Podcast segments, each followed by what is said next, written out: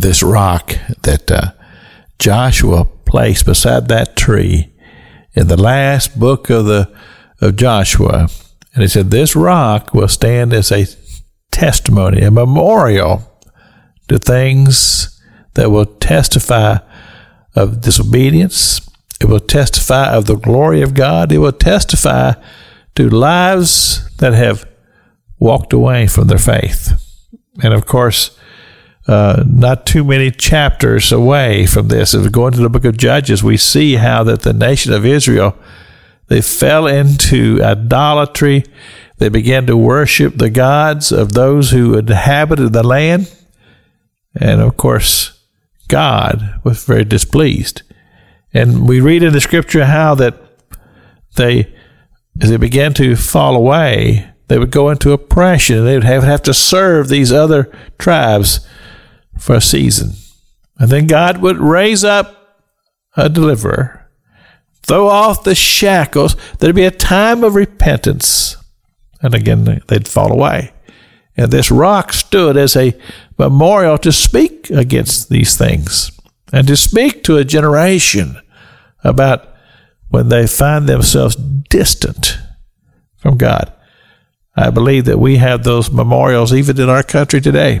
Uh, I've talked about the uh, number of Bible colleges that we've had closed all across America. All of these things speaks as a memorial.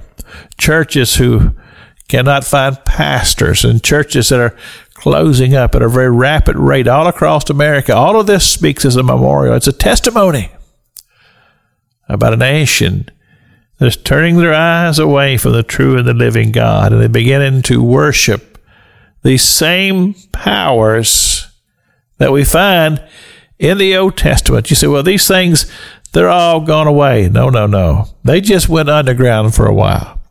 And now, as we find the scripture declares to us, as Jesus told us, he talked about a house that had been abandoned. He said it was, was swept and, and nobody was there.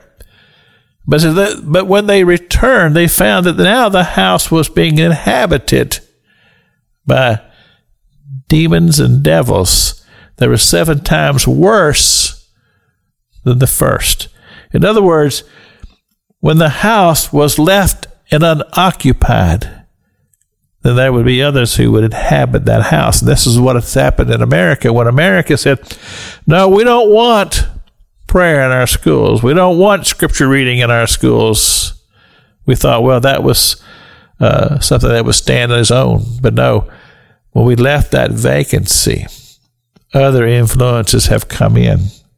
And we find that they are taking the same forms as the ancient idols, the ancient gods that Israel fell into worship of back in those days. That rock, that rock that Joshua placed there, it stood as a testimony, of a memorial.